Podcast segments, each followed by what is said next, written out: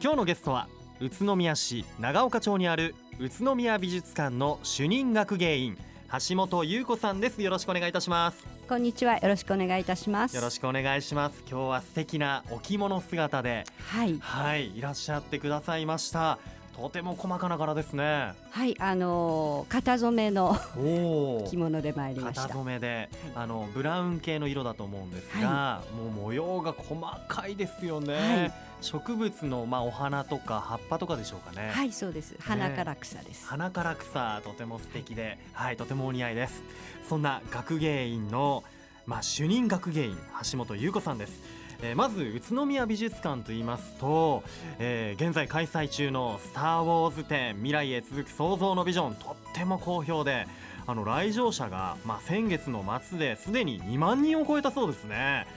で昨日はね文化の日ということもあって入館無料ということでたくさんの方いらっしゃったのいらっしゃったのではないかなというふうにも思うのですが、えーまあ、今月27日までということで僕ね実はまだ行けてないんですよ。だからぜひお越しください。は必ずや行きます。ライトセーバーの展示あるってことでい。絶対見に行きます、はい。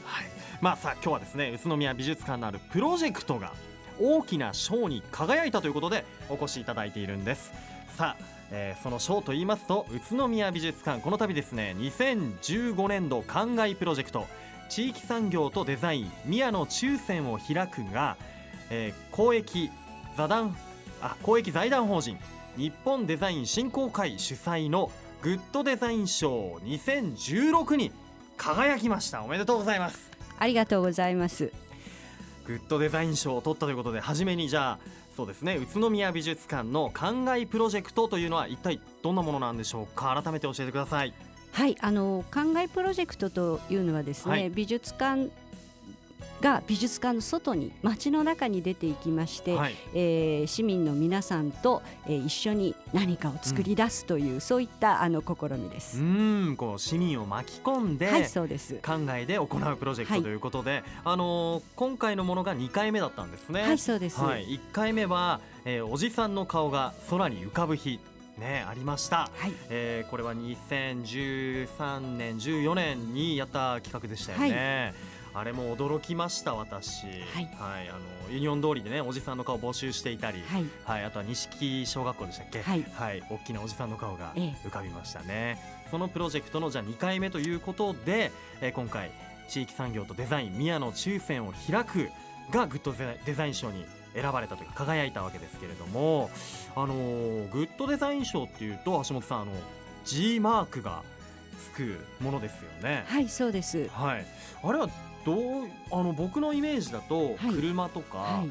まあ、うんまああとは工業デザインみたいな、プロダクト系のものについているっていうつく賞そういうものが賞を取るっていうイメージがあったんですけども、はい。こういうプロジェクトにもこういうのがしグッドデザイン賞っていうのがあるんですね。そうですね。あの今まさにおっしゃった通り、はい。あのグッドデザイン賞は非常に歴史が長くて、1957年に始まってます。でその時はまさに日本の工業デザイン力を高めようという、ん。えー国のまだあの経産省になる前の通産省の時代の、はいうん。あのまあ小制度だったんですがうん。当然デザインっていうのは社会と非常にあの深い関わりを持っておりますので、え世の中が変わればそのデザインも変わっていきますから、うん。えー対象となることとか、えー、賞の在り方であるとか、うん。あるいはその社会とデザインというものについてもっと幅広い分野も対象にしていきましょうということで、えー、2000年代に入ってはい。取り組みに対するデザインが注目されるようになってます。へーそのね取り組みそれがこの考えプロジェクトということで、えーグッドデザイン賞に輝きましたが、はい。地域産業とデザイン宮野中線を開く一体どのようなプロジェクトになったんでしょうか？はい、えー、一言で申し上げますとですね、まああの宇都宮って非常に優れた染めの町だったんですね。うん。えーだったというかいまだにあの現役ですけれども、うん。その過程をもうちょっと深く掘り下げはあ。て、えーその染めの伝統を新しい形でしかもうん。美しく正しい形で、えー次世代につなげていこうと。はあ。そういうプロジェクトです。なるほど、まあ、こう宇都宮のこう伝統文化をまあ取り上げるにあたって、はい。まあ、いろんな思いがあったと思う。どのような思いからこの企画自体を立ち上げようっていうふうに思ったわけですかね。はい。まあ、あのやはりその染めの文化が盛んだったんですけれども、なかなかそのそのことが知られていないということが一つですね。でもう一つはやっぱりあの衰退してはいけない。あの本当に日本全国にの中でもあのレベルの高い染めの町でしたので、えー、えー、それを新しい形でつないでいきたいという、その思いです。なるほど、ね、今お話出てきましたその残していきたい伝えていきたい、えー、宮染宮の中線ですが中線っていうものは、はい、じゃあ改めてどんなものなのか、えー、じゃあ学芸員橋本さんから教えてください。そうですね。あのー、中線というのは注いで染めると漢字で書きます、うん。はい、えー、何を注ぐかというと染料を上から注ぐんですけれども、うんうんうん、あのー反物を折りたたんでい。くわけです、はい、で折りたたみながらのり付けをします。型を使って、はいうん、これによってその染まる部分と染まらない部分というのができます、のりがついている部分とついてない部分でその柄が出てきますね、でその上で、えー、上から染料を注いで下からシュッと、あの引くと、はい、あの一気にその折りたたんだ何枚分、要するに一旦分のものが染まるっていうのが中線の染め方です。はあ。なるほど。こうあの蛇腹というかミルフィーユ状に重ねていったはい、その反物を、はい、上から染料を流し込んで下で吸い取って、はい、一気に何枚も染めるという、まあ、技術ですよね、本、当、職人技。そうですね、えー、でも合理的な、あの職人技なんですよ。それまではあの長い反物に、はい、えー、順繰りにやってましたから折りたたむことによって、とってもあの合理的にあのできるようになりました。確かにね。こう生産できる量っていうのも、はいこの中世の技術で増えていったんじゃないかなと思うんですが、はい、増大してます、えー、これが大体時代でいうとどのあたりの時代からそうですね、えーと、中線そのものがあの開発されたのは明治の終わり明治20年代なんですが、終わりとか半ばですが、はい、それがまあ全国的に広がって大正時代はその古い染め方と新しい染め方の,、あの端境期で移行期なんです。で、はい、昭和の初めになると全国的にその中線というものが非常に盛んに行われるようになりました。明治大正昭和というふうにね続いていったんでしょうけれども、はい、まあ、今回のこのね考えプロジェクトでは、まあ、市民を巻き込んだりとかあとはデザイナーさんが新しい宮のデザインをデザインしたりとか、はい、あとはそれを作っている例えば、えー、中川線工場のような生産現場をこうつなげるという役割もね、なっていたなというふうに思いますが、まあ、デザインコンテストもあったということで、どうでしたか？どんな新しいデザイン生み出されましたかね？そうですね。あのーデザインコンテストのその趣旨っていうか、あの評価軸の中に、地域の糧を発掘してそれを地域に還元するようなものをテーマにしてくださいということと、はい、あとそれをやっぱりあのいろんな方に応募していただくために言葉とそれからスケッチであの応募するということをやったということですね。それからもう一つ大事なことはその今あのつなぐとおっしゃったように、はい、出てきたあのスケッチがそのまま染められるわけではありませんのでそれをデザイナーさんと一緒にパターンにしていくということ。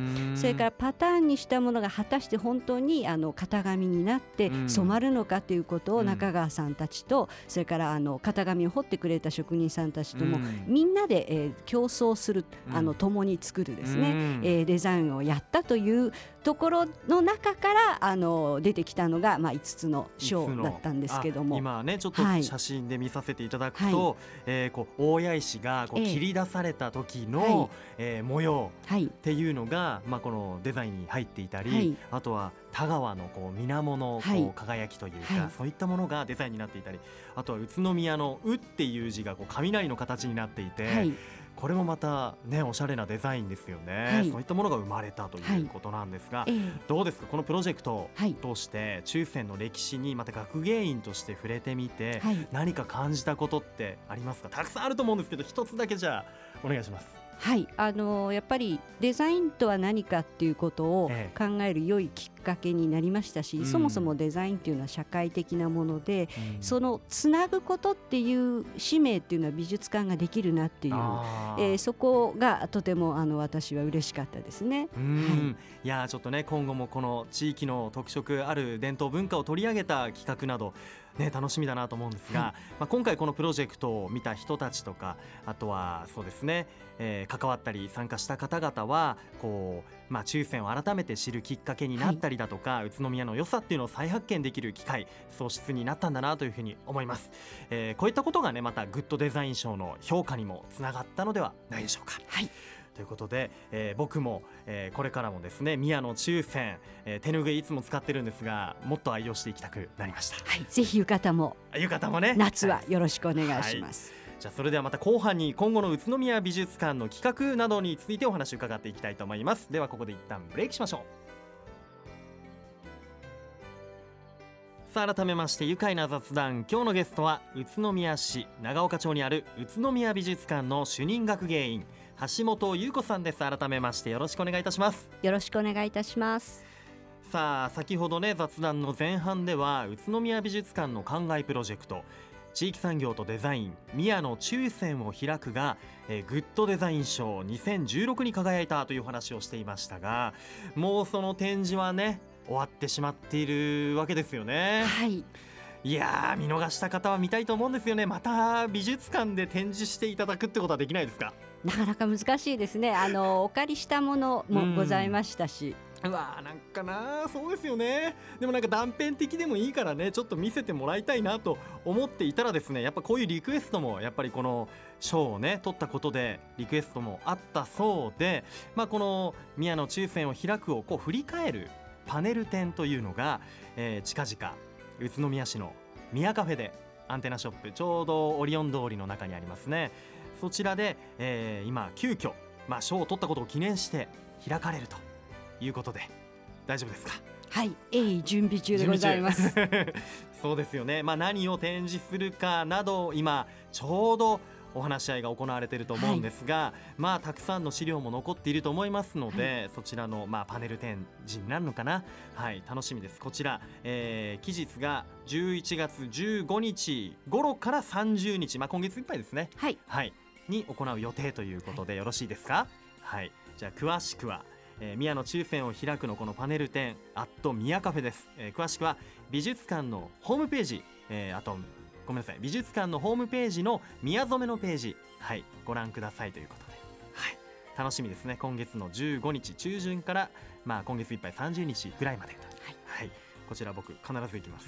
よろしくお願いいたします、はい、宮カフェですということで宮カフェに行きたいと思うんですが、まあ、こうやってね宇都宮の美術館でえー、こう地域のねこう、まあ、宮の抽選が取り上げられましたけれどもまたこう宇都宮の地域のこうもので企画展とか何か考えてたりしないですか？はいもちろんでございます。あのー、はい次の企画展ですね、はい、えー、来年の、えー、1月8日から始まる企画展がまさに、えー、もう一つのというかもっとあの、はい、歴史のある古い古い、えー、地域の糧です、はい、そこに見えるあのスタジオからも見える、はい、大谷石と。大谷石、はい、大谷石の企画展示、そうなんです。どういった感じのものなんでしょうかねはいあのー、まあ、大谷石って言ってもいろんな角度からいろんな方が関わってらっしゃいますしいろんな角度から研究されてますので、はい、今回その中で非常にポイントとなるものをまとめて横断的に見ようと。例えばその地質学的にこの石はどんな石なのかっていうことが一つありますよね。それからそれを利用する要するに石材としてこれはどんな石なのか、で当然石材ということはどんな建造物ができたのか、えー、特にあの近代建築における大谷石はどういう意味を持っているのかということ。それからそういうあのまあいろいろな新しい大谷石の建造物がある町を、うんはい、えー、地域の画家たちが、うん、えー、どのように表現したのかというそれが一番大きな柱になって画家も関わってくるわけですね。はい、もちろんです。産業としてとあと建築としてとあともう技術としてというところと、またアートから見る、はい、はあこう大谷石といっても本当いろんな角度から見ると、これまた面白そうですね。本当ですね。ね、まあ、あの建物でいうとあの有名な旧帝国ホテルとかもね、はい、大谷石で作られていたり、まあ、帝国ホテルそのものは展示できないですけどね。はいどどんな帝国ホテルもやっぱ出てきます？もちろんです。あの帝国ホテルはフランク・ロイド・ライトが設計したんですけれども、うん。この建物に大谷石が使われることによって、はい。実は大谷石というのは世界的にも知られますし地域の建築家の方たちがですね、うんうん。あこういう、えー使い方もできるのかとか、うん。こういう新しいあの大谷石のうん建築を考えてみようということでいろいろ出てくるんですね同じ時代に。にでもちろん展覧会ではあの建物は持ってこれませんので、はい。一つは図面それから図面を元にした模型、うん。それからその当時撮られた写真もありますし、現状どういうふうになっているのかというあの今あの撮った写真というのも出てきます。へはい。ー見てみたいな、ぜひぜひ。はい。もう大谷石の話になったらまたより目がランランとこう輝いていらっしゃいまはい。すけど、大谷石私石大好きですので。大好きなんですか？はい。はあなるほど。大谷石ってあのまあ僕が物心ついた頃には、はい。あの宇都宮のね、ええ。大谷エリアで取れる石なんだと思っていたんですけど、あもうどのくらい前にあの大谷石群というか、はい。あそこに大谷石ができたんですか？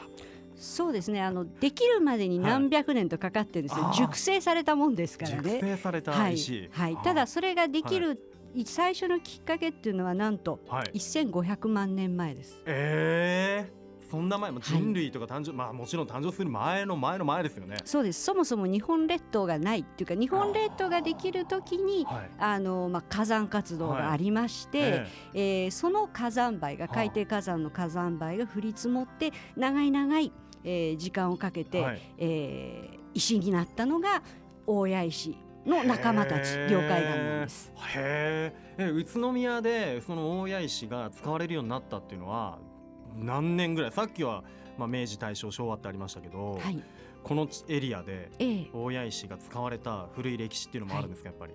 ありますよ、あのーそもそも使うってことは人類の有志以後ですからあの古墳時代から使われてますね。古墳時代から。はい。あ宇都宮ね古墳結構ありますけれども、じゃあそこでこう、ええ。まあその時の豪族っていうのかな、はい。のお墓に使われていたと。はい、石室に使われてますし、はい。であとあの石仏にもなってますよね。あとあの一番誰でも知っているのが、はい。あの二荒山神社の石垣。あれは江戸時代ですね。あー。そうなそういったじゃあ歴史、まあ、大谷石がこのようにしてひ人類と関わっていくっていうことも展示されると。はい、はい。もうこれは僕もノートブック持っていきます。よろしくお願いします。はい。勉強にもなりそう。はい、楽しみですね、えーこちら宇都宮美術館の開館20周年記念と宇都宮の市政施行120周年記念と、えーこちらもお祝いもしてということで石の町宇都宮大谷石をめぐる近代建築と地域文化という題名で行われますね。こちらが来年です。2017年1月8日から3月5日までとなっています。こちらもぜひお楽しみにということで僕も楽しみにしてます。もう準備大変だと思いますけど。はい。はい。ね。ぜひお越しくださいませ。わかりました。こちらも楽しみです。さあ今はまだ秋ということで芸術の秋アートに触れに宇都宮美術館皆さん足を運んでみてはいかがでしょうか、えー橋本さんこれからもワクワクするような素敵な企画そして地元愛たっぷりの企画よろしくお願いします。はい、美術館ともどもよろしくお願いいたします。はいお仕事も頑張ってください、はい。ということであ今日はですね、えー今月27日までの宇都宮美術館のスター・ウォーズ展の、えーペア入場券プレゼントいただきました。ありがとうございます、えー5組10名様分、えープレゼント希望の方は、えープレゼント希望と明記の上愉快なラジオのメッセージ応募フォームからメッセージ送ってください。プレゼント希望ですというふうに書いて送ってください。お願いします。どうもありがとうございます。プレゼントいただいて。ございました。では最後になりました。このワードで一緒に締めたいと思います、えー今日は抽選の話題も出たということでこのワードでいきたいと思います。いきますよ。せーの。手仕事文化愉快だ。宇都宮。ありがとうございます。